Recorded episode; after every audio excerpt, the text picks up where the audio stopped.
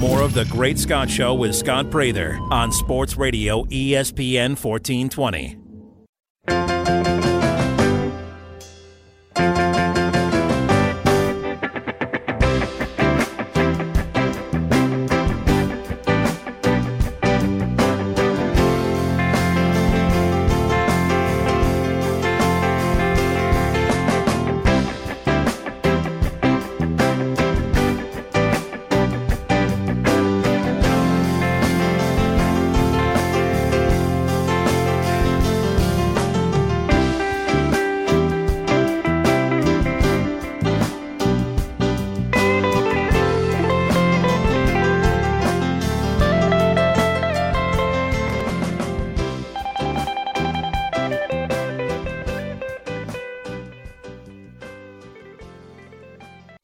He is the uh, voice of the Ragin' Ram football team. He is the voice of the Ragin' Cajun women's basketball team. He is a guy that consistently stays busy and is a uh, man. If you live in Lafayette or the Acadiana area, you'll see him around. He's involved in everything and has been for years. A Princeton grad, that would be Mister Ian Auzenne. I, I try my best to just build up your uh, your introduction into just a guest spot. I might have gone overboard, Ian, but I felt like I did you due justice, my friend.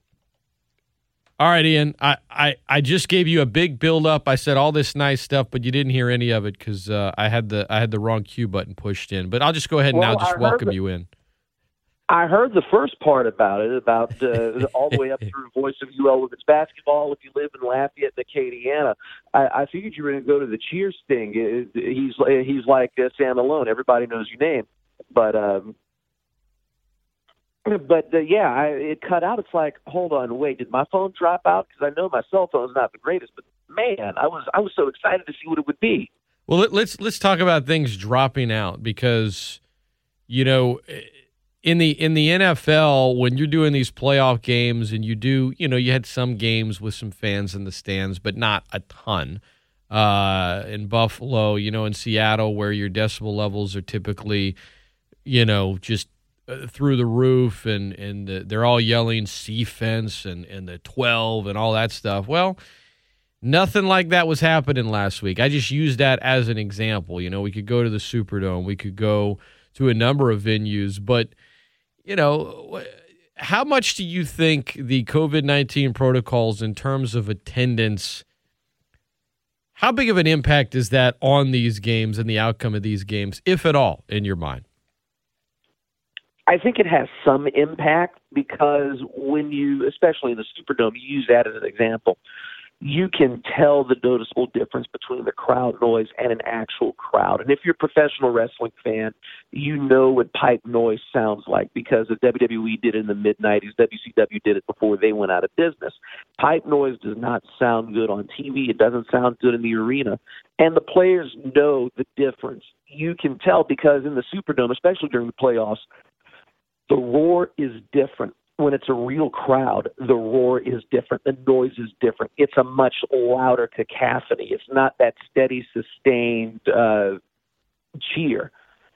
That's the that was the biggest surprise for me watching the game Sunday for the Saints. Yeah, you heard the crowd noise, but it was subdued. It felt like it felt like a preseason game with the level of noise that you had. If this were in a normal year, if this were a non-COVID year, the Superdome would have been absolutely raucous. The roof would have been blown off, to use that cliche.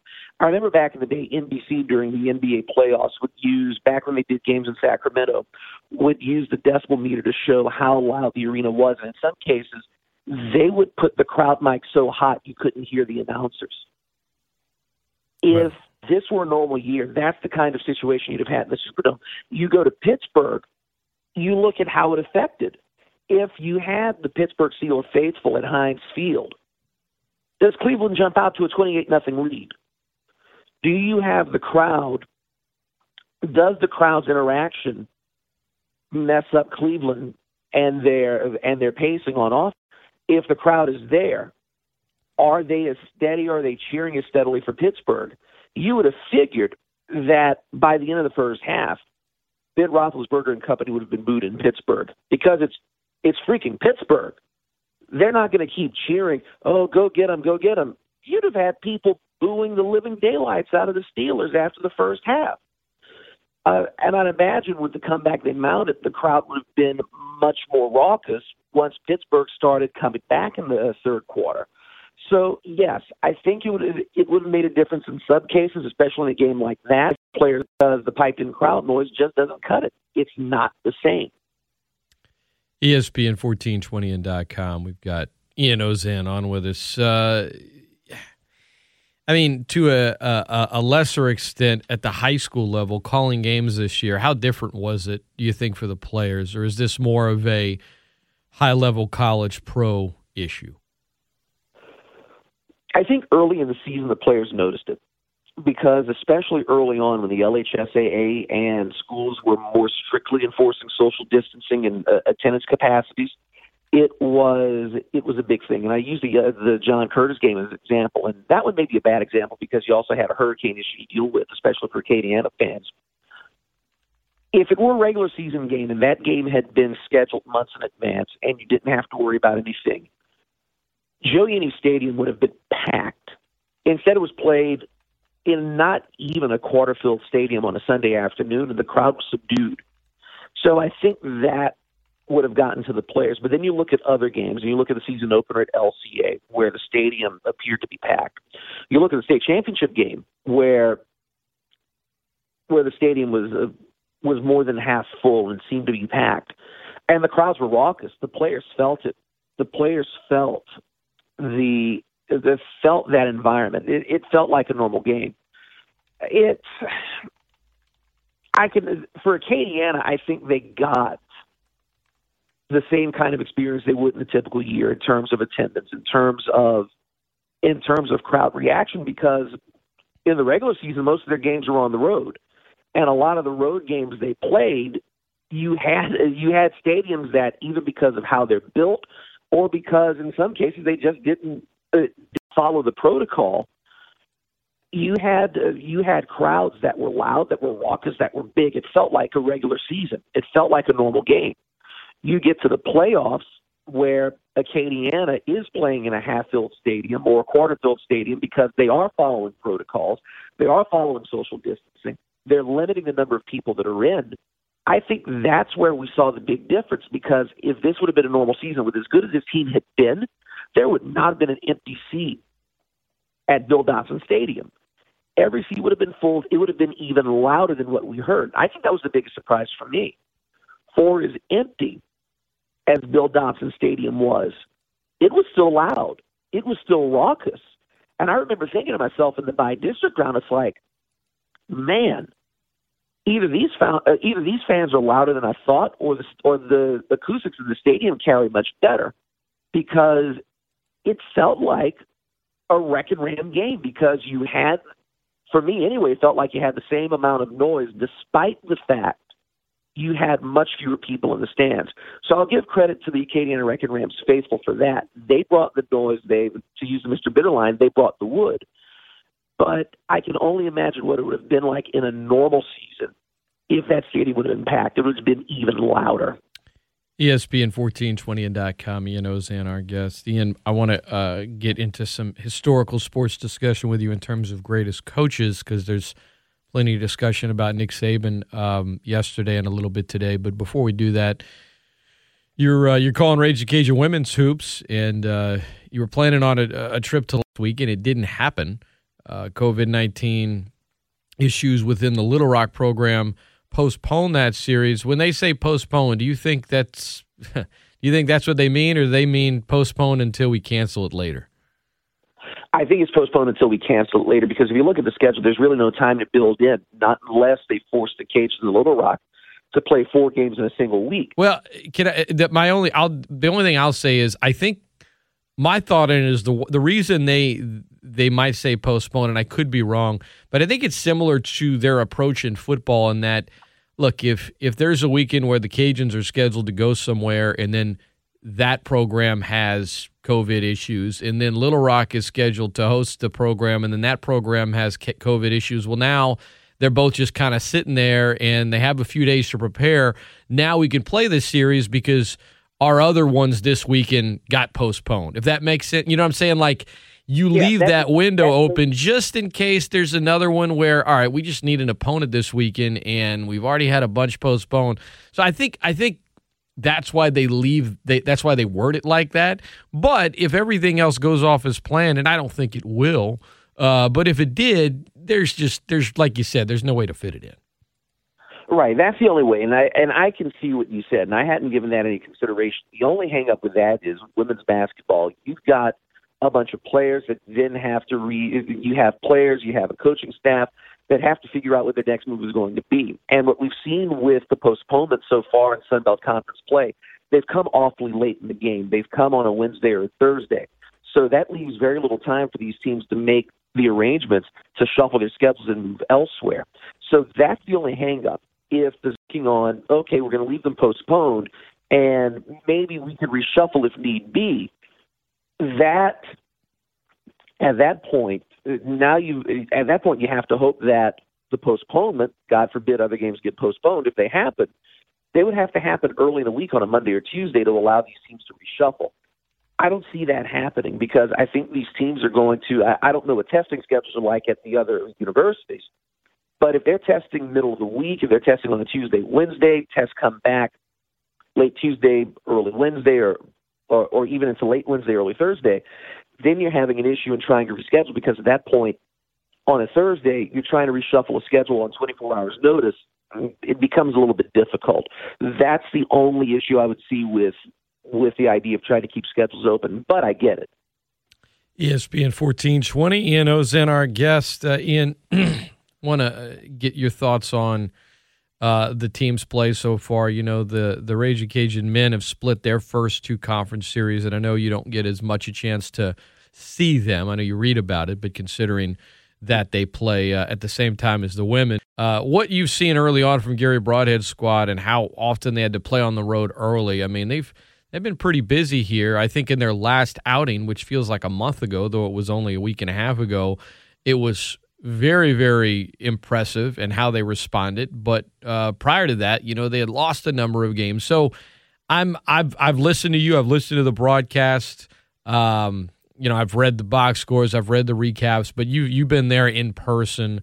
You know, what's the biggest issue with this team, and what's the biggest positive? The biggest issue with this team is that in close games, they don't know how to close out. You look at the Louisiana Tech game; it was a game they should have won. They missed four critical free throws in the final minute of the game, or let's see, four, five, they missed four free throws down the stretch. I'm trying to think of the final minute, final two minutes. They hit those four, they win the game by one. The L S U game, they were, I think, going into the fourth quarter, they, they'd hit all but one of their foul shots. In the fourth quarter, they missed, what was it, four of six, or missed five of seven free throws. They lose by three. You hit those foul shots, you beat L S U on the road in what would have been a statement victory at that point of the season. So right now, instead of being two and five, two and six, I don't have the record in front of me. It's early in the morning, so my mind's hazy right now. The Cajuns should have probably two more wins on their records. They should be at or one game above five hundred right now, based on how their foul shooting is going. The Rice game, that's a game that you go play to get experience and to, and to be humbled. Because when you're playing with a, when you're playing a team that has a six foot nine center, they're just shooting the ball to her up the middle for the first half. There ain't no way you're winning that game. That's that was one of those games when you see how big Rice was and the and the market size advantage they had over the Cajuns. That's when you look at it's like, okay, this one's going to be a bit of a washout, and it turned out to be. And I'm blanking on the center's name. God, she just dominated. She. She imposed her will on the Cajuns in that contest. The biggest thing, though, with the Cajuns, and the one thing that I, that I like about this team is that they're scrappy. They don't quit. They play well, and they've gotten better over the course of the season. They've improved. And despite the fact that at, at Texas State, they were without uh, Johnson, they were without Ty Doucette, they were without two players who, towards the back end of the stretch, especially Louisiana Tech, had played well. They went into Texas State, and especially on Saturday, getting foul calls, because Friday night they couldn't buy a foul to save their life. And that made a difference in the game. I'm not one to harp on officiating, but I think officiating made a difference in Friday's game. But the Saturday game, where they were getting fouls, where they were aggressive, they were hitting their foul shots, and their defense, their full-court def- uh, defense played absolutely phenomenally and held Texas State to only two points in the second quarter. When you see a team play as, as a well-rounded, as full of a game as the Cajuns did, you've got to think, my God, they're going to be dangerous in conference. That was what we had been expecting from them all season long. But it finally clicked when it mattered in the at the start of Sunbelt play. They'd been trying it. We had seen signs of it throughout the early part of the year, but everything finally gelled in that second game at Texas State. They had the momentum going, which is the worst part about the Little Rock series getting canceled, that they finally had some momentum. I'm just hoping that'll be able to carry over this weekend. E S P N fourteen twenty and dot com. Ian Auzenne, our guest, uh, and you can hear all those games here on E S P N fourteen twenty. All right, uh, Ian, Nick Saban won his seventh national championship, uh, sixth uh, on Monday night, and I think, you know, uh, personally I find the Bama dynasty somewhat boring, and, and to be fair, I find a number of dynasties boring. It's not boring to the coach, to the players, to the fans. I mean, winning is not boring to them. As a spectator, you know, that second half, I mean, I, you know, that that's exactly what I needed to put me to sleep. Having said that, I think he's probably the best college football coach ever. Uh, he surpassed Bear Bryant in terms of national titles. He is evolved. He's seventy. He probably has more national titles in his future. Uh, he's proven that he knows how to adapt, and he just wins. Now, the question I got from someone yesterday in this building was, is he the best sports coach ever? And I said, I don't think so. Because I look at those two years in Miami, and he said, well, yeah, but what if he had signed Brees instead of Culpepper? Well, right off the bat, he didn't, okay? So that didn't happen. But if you want to play a hypothetical, right, and we typically do that in terms of how it would have impacted both the Saints and college football, um if you want to do that, fine, but there's no evidence to suggest that Saban, who's a defensive specialist, can, uh, you know, uh, do what Sean Payton did in New Orleans with Brees. I think there was evidence that in two years in a pro locker room, Saban did not have the autonomy and perhaps the respect that he has in a college locker room. I mean, I've talked to players that were on the Dolphins team that played for Saban. Heath Evans shared a story of a teammate of his that, that you know, was experiencing a seizure in the locker room, and, and Saban just kind of stepped over him and walked away. And the point is, there were a lot of, you know, I, he, he didn't seem to fit in that locker room, and the players didn't seem to really have a, a, a ton of respect for him the way that at a college program, he kind of runs the ship. The respect is there, the control is there, the success is there. And and and he's even admitted, you know, the N F L wasn't for me. So I think as far as, as Saban goes, best college football coach ever, I'll give you that. And maybe you disagree. I mean, you can feel free to throw some other names out there. But in terms of best coach ever, I, I, I think that that question in itself is hard to quantify in most cases. Because if you're looking at, you know, a Gino Auriemma or, uh, or, or someone like that, it's it's like, How, how you you only have that one sport to kind of con, to kind of compare it to, you know what I'm saying? Right. It's like you don't you can't look at it and say, oh well, they did this and that. But in the case of Saban, you actually can and say, oh yeah, you did spend some time in the N F L as an assistant and just two years as a head coach, and you know what? It really wasn't all that great. Like the great John Wooden, um, you know, who won all those games at U C L A, was there for you know nearly thirty years. And prior to that, he was in college and high school. So you can't compare it to another sports best coach ever. It's just a, a discussion that, you know, you being the sports historian that you are, you probably love. I I don't even, I usually just will say no to anything because I don't think you can really quantify the correct answer there. And that's the thing. You have to look at different uh, different eras. Do you compare Nick Saban to an Ara Parseghian? Do you uh, compare him to insert any other coach that was around in the seventies, even back to the sixties, the fifties, and on before that? How do you quantify coaches in different eras? Do you look at championships? Do you look at victories? Do you look at success over the ages? I think for our purposes, though, in terms of modern football, let's just take the last forty to fifty years in college football. And I think Nick Saban has to be, if he's not at the top of that argument, certainly is in the argument. You look at what he did at L S U. Comes in, takes a program that since Curly Hallman had taken it over in the early nineties had floundered. Jared DiNardo had some level of, of success, but certainly not the level of success that Nick Saban brought the L S U program to. Saban comes in, his first season wins the Peach Bowl. By, in what, his third, fourth season, wins a national championship and goes to the N F L. Without Nick Saban, L S U I don't think is relevant right now. Nick Saban brought L S U back to relevance. Goes to the N F L, has two years there, comes to Alabama. Same situation. Alabama had lost some sort of uh, had lost a bit of its relevance, and now he's won his seventh national championship there in thirteen, twelve, thirteen years. It's it's amazing what he's been able to do to that program.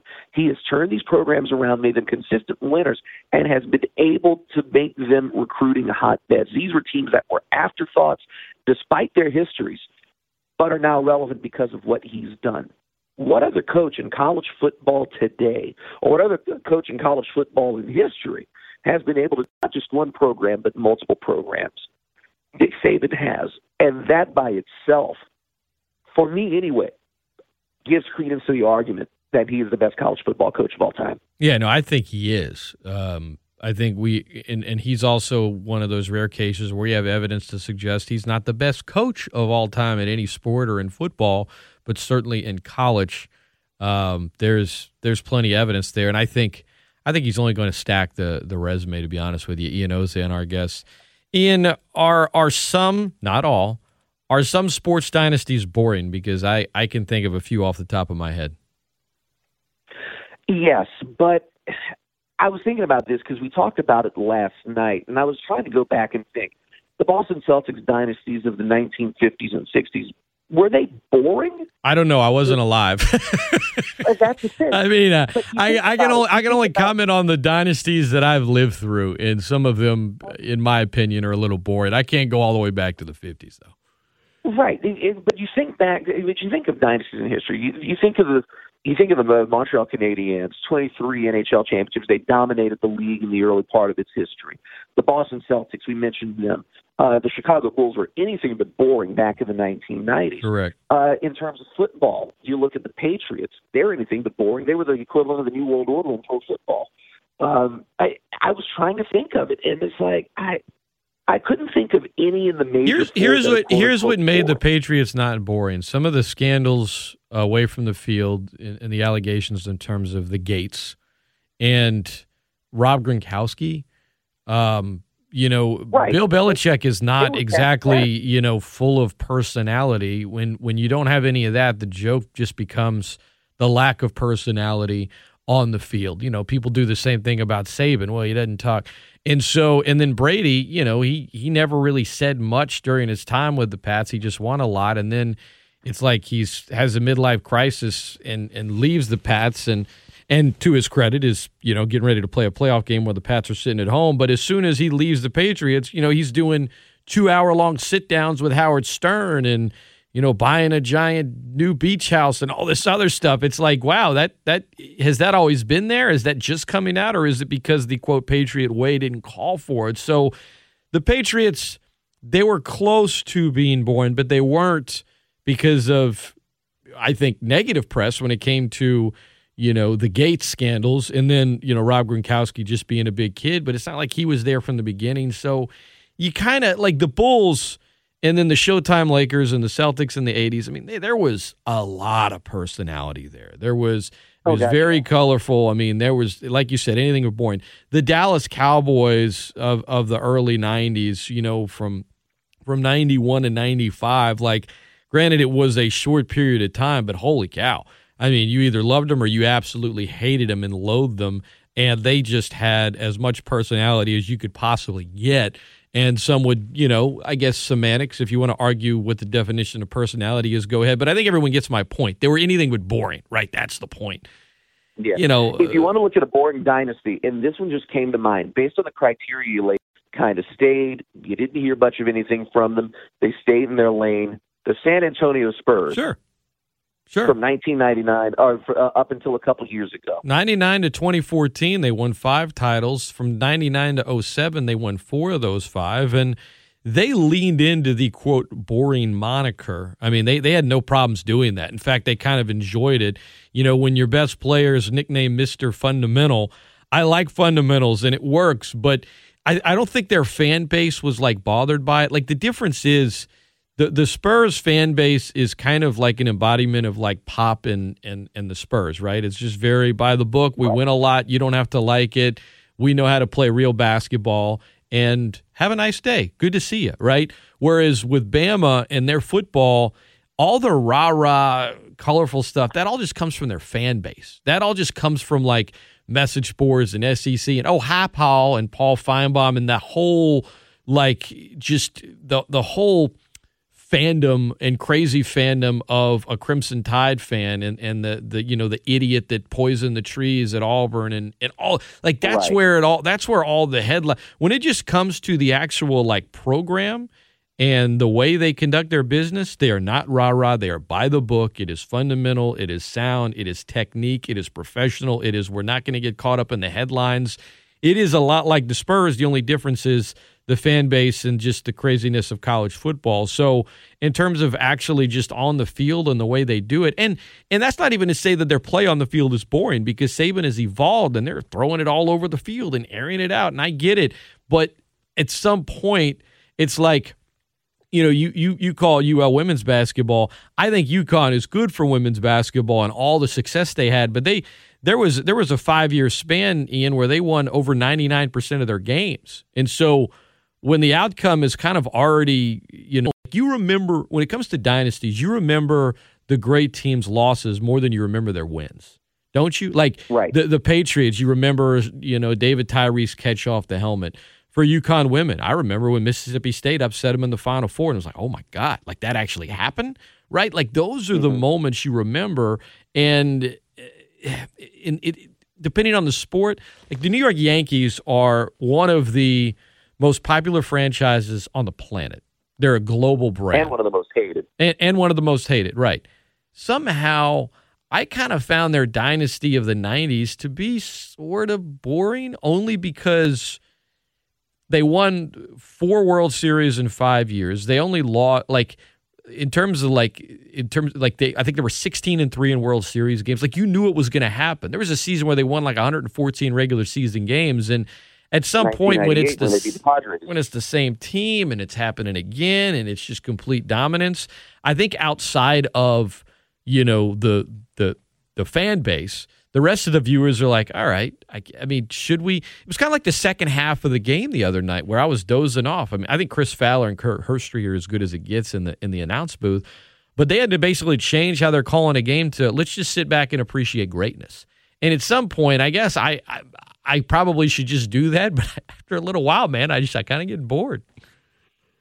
And to give Herbstreit and Fowler credit, they did a good job with it. Brandon and I have been in that situation. This may be comparing apples to oranges, but Brandon and I have been in that situation where we're calling Acadiana games at sixty-three nothing, in one case seventy-two to nothing a couple years ago, and we're just sitting back like, okay, how do we make this game interesting? And that's hard to do when one team is running roughshod over the other. The only the one time where we had a blowout score where it was interesting was the Sam Houston game last year where the half that was forty-two or fifty-two to forty-eight. It was something weird. And by halftime, Dylan Montez had scored six touchdowns on the ground. And the final score, I think, was eighty-two to forty something. That's when you're the calling K D M the fights in the stands, right? Points in the yeah. second half. Yeah. Say what? So that's when you're calling the fights in the stands, right? Uh, right. That was, I think, the next week. I think that was the week after the fight in the stands. That was pretty good, man. That was pretty good. I, I'm trying to. Yeah, I'm, I'm trying. I'm trying to pull. I'm trying to pull up the sound here so we can hear it. While you do that, I'll fill in. But that's the weird thing from a broadcast standpoint. It's when you're trying to broadcast a game that is a blowout, and you've got a really, a really good team on one end, or in that case, you have two teams that on paper are great. It should be a great matchup. Should be an exciting game, but one of them just runs away from it, uh, runs away with the game, whether it be at, from the start or even if it just turns into a one-sided affair. You've got to figure out how to make it interesting. What are those backstories? How do you keep your audience's attention without having someone in the stands pull somebody's weave out? It's a challenge, and you've got to be able to to make it work.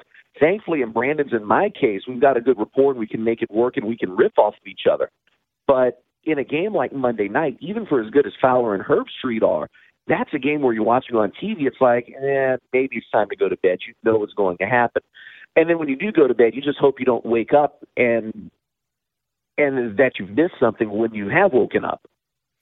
Is Acadiana football a dynasty? And how do you think yeah. their fans view it as opposed to somebody who's a casual fan that just kind of wants to watch high school football? Yes.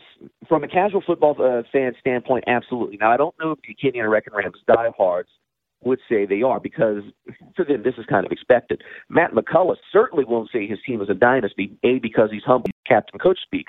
I love Matt, but he is the king of Coach speak. Uh, let's not uh, fool ourselves. But just in terms of every criteria, consecutive championships, sustained success over an amount of time, you look back at the fact that this team has won two state championships, two of the last three state championships. They've won six state titles over the course of, what, the last fifteen years? I think they certainly qualify as dynasty. And in the years where they've not won state championships, they've gone as far as the, they've never been any uh, lower than the quarterfinals. This is a team that has sustained success. They've won championships. They've continued to win championships. And considering they've won two of the last three, absolutely they qualify as a dynasty. Ian Auzenne, Brandon Como, about fourteen months ago, fifteen months ago on this call. six oh six to go in the third quarter. Acadiana leads New Iberia thirty-two to nothing. A fight going on in the stands right now. We'll get back to that in a second. As Acadiana kicks this one off, Guidry sends it into the end zone. six oh six to go. New Iberia will have possession at the twenty-yard line. Uh, Chief of Police Chad Leger is in the middle of the fray. Another police officer in the middle of the fray. From what we can see here, the only casualty of that fight is somebody's weed.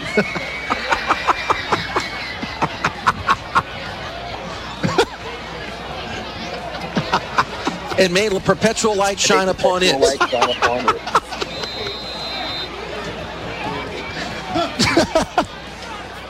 We knew it was a hairy situation, but we didn't know how hairy. On first down, handoff to Markel Linzer. He runs it up the gut for a yard. And to the twenty-one, five fifty-five to go in the third quarter. Ladies and gentlemen, get your split the five tickets ready. Get your tickets ready. Oh, yeah, the, a lot of folks wigging out in the student section right now. Gain of six on the play, actually, to the twenty-six-yard line, second and four. I mean, it, Brandon Como is just great to have as a partner because he is easy to make laugh, Ian. So, like, if you're on the fence of oh, whether God, or not you yeah. should keep making jokes, you're not even sure if they're funny, but Brandon's going to laugh at him, and he's going to mean it. And what made it better is that one of the assistant coaches was off to the side laughing his butt off. Brandon's brother was our stat guy that season. He, and you may have heard, as when I said Markel Linzer's name, I had to stifle a laugh. I almost broke down. Listening to it here, I was, I'm laughing right now on my end of the phone. But that, that was one where I'm going and I'm thinking to myself, all right, you got Brandon on a roll. You've got to keep this going as long as you can, because that's one of those games where you've got to make it interesting. I think at that point, we had just come back from half. It was twenty-eight nothing, thirty-five nothing. New Iberia hadn't scored. And I'm trying to find a way, okay, we've got something going on in the stands that looks serious. Turns out it's not. Let's lighten the mood here, and let's at least have some fun during a game that's a blowout so far. And we did. I didn't expect Brandon – I knew I'd get Brandon to crack. I didn't expect him, I'd get him to crack that badly, nor did I expect anybody else in the press box to be paying attention. One of the assistant coaches started laughing, Josh started laughing, and a couple people on the other side of the press box were, uh, were laughing too, because I, I looked over and saw them and was like, oh, God, what have I done? What have I done now? E S P N fourteen twenty and dot com. Ian Auzenne has been our guest. All right, Ian, to wrap it up here, um, Jeopardy yesterday. I know you, you've been watching Jeopardy since as long as you can remember, right? Yeah. I mean, they they had a uh, their first show the other day without the late, great Alex Trebek. Ken Jennings uh, stepped up to the lectern and, you know, said some nice things. Aaron Rodgers, the Green Bay Packers quarterback who awaits the Rams this week, was on the Pat McAfee show the other day and said, I don't know if he was supposed to, but he let it slip that he was going to be hosting an episode of Jeopardy as a guest host. Uh, Jeopardy would not confirm this, but uh, Ro- Rodgers was then asked about it later and said, quote, he may have jumped the gun a little bit, end quote, uh, and he apologized to the Jeopardy producers. Um, like you, he's been watching it kind of his whole life. Aaron Rodgers, good host, bad host for Jeopardy? What are your thoughts? We'll find out. I like the decision, though, because in terms of Celebrity Jeopardy, some of the celebrities that play aren't that great. Aaron Rodgers is one of the better Celebrity Jeopardy players that that show has ever had. He's smart. He knows his stuff. People know him, too. He's got name recognition. Whether or not you love him or hate him as a sports fan, you know who he is. He's a familiar face. Much like Katie Couric is, she'll be one of the guest hosts. She'll be hosting a week. That's another one that got leaked that probably wasn't supposed to, and Jeopardy hasn't confirmed yet, but she signed on to do a week. Ken Jennings, love him, hate him as a Jeopardy contestant. He's the game. He's a familiar face.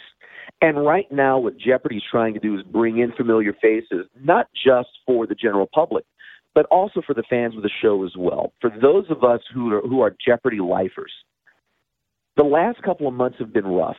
Uh, I watched Alex's last show on Friday. That was one of the, if anything good came out of not being able to travel to Little Rock, is that I was be I was able to be home Friday and watch the last episode. And I thought it would be an emotional trip. I got through the show. When they did that final montage at the end, the last ninety seconds, and Trebek for the last time, they had a, a bunch of clips back-to-back where he said, so long. I lost it. That was the moment I realized a part of my life had died. A part of Americana had left, was not coming back. And what Jeopardy has to do now is find people who will continue the game, who will make the game flow the way Alex did, and make it, and make Jeopardy, how can I word it? Make it what it was, and make the game be the game, even though the man who made it happen won't be there. Ken Jennings has done a good job of that so far. He has made the game flow. He's made the game about the players, not himself. Aaron Rodgers, I think, will do that. People know who he is. He doesn't have to make the game about himself. And he's been a fan long enough to know how the game flows, how the cadence of the clues goes. And the fact of the matter is, the producers of the show will help guide him. If he has issues, if he has questions, they'll answer them. They will help make him be the best host he can be. I like the choice. Whether or not he jumped the gun, I don't care. And when I saw that news on SportsCenter last night, I was like, you know what? I never would have thought of it, but that is a damn good choice to, uh, for guest host. Now, I don't know if he'll be the permanent host because he still has time left in the N F L, but I'm interested to see what he does when his time comes. When the season's over, he'll go to Culver City. He'll tape uh, his week of shows in a day. And and then we'll see the results of it later in the spring. I'm looking forward to it. Aside from Ken Jennings, he might be the guest host I'm most excited to see on air. Last question. Ian Auzenne has been our guest. It's E S P N fourteen twenty Great Scott Show. I'm Scott Prather. If you were doing a, a if you were hosting Celebrity Jeopardy, but mm-hmm. locally, like in the Acadiana area for charity, right? Who are uh-huh. the who are the three local celebrity contestants you would want on the show if you were hosting? Oh, God, you're going to put me on the spot with this. Oh, Lord. the three the three Celebrity Jeopardy contestants, if I were doing something locally, the first name that comes to mind is Chuck Huebner, because God knows what will come out of his mouth. Okay. And Chuck is, is brilliant. Chuck is bright. I would. He's the first one who comes to mind immediately. If Rob were still with us, he definitely would have been a shoo-in, but obviously, for obvious reasons, that's out the question. Um, Chuckles, um, now I'm going through my Rolodex of, of local celebrities. You still Just have a Rolodex? I'm going to stick right? with...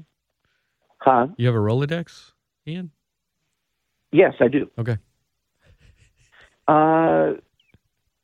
Jim Hummel might be another one. I would like to see how he would shape up, but I don't know if, if he would say yes. But if I'm doing a hypothetical here, I'm going Chuck Huebner, Jim Hummel, and who else would be in there? Who would be a third person could, who would be bright, bubbly, would lighten up the mood. Doesn't necessarily have to be a good contestant, but but would be a damn good player for entertainment value. Man, I wish you'd have told me this last night. It would have given me time to prepare. Oh, man, I got to put you on the spot. Oh, Lord. I, I've stumped Ian Auzenne. You stumped me. You have you have completely and stumped me. Uh, God. I don't not, know who my third player would be. I, I'll not, have to get I'm back not, to you on that. No, no, I'm not letting you leave until you name someone else. You can change. Okay, so you, you can change it next time you come on if you want. Okay. So I said Chuck. I said Jim Hummel. I'm going to go with my boss, Letitia Walker, just because, like Chuck, I don't know what she would say if she were to get up there. She I, tried out for Family Feud. She tried out for The Price is Right. I'll give her her game show wish and put her on Celebrity Lafayette Jeopardy. I noticed you didn't throw Rob Perillo out there, dude. Well, here's the thing, because Rob is a juggernaut. I did a trivia event with him back in July, and he and I was like, you know what? I, I can't hang. Rob is good. I've got to even the playing field somehow. I almost said Rob too, but if I put Jim, if I put Jim, Rob, and Chuck, someone would accuse me of right. leaving the ladies out. Ian, Ian is so going to be thinking the- about this for the next year, very much in depth. I don't know, man. Maybe write a post on it. I think it'd be great.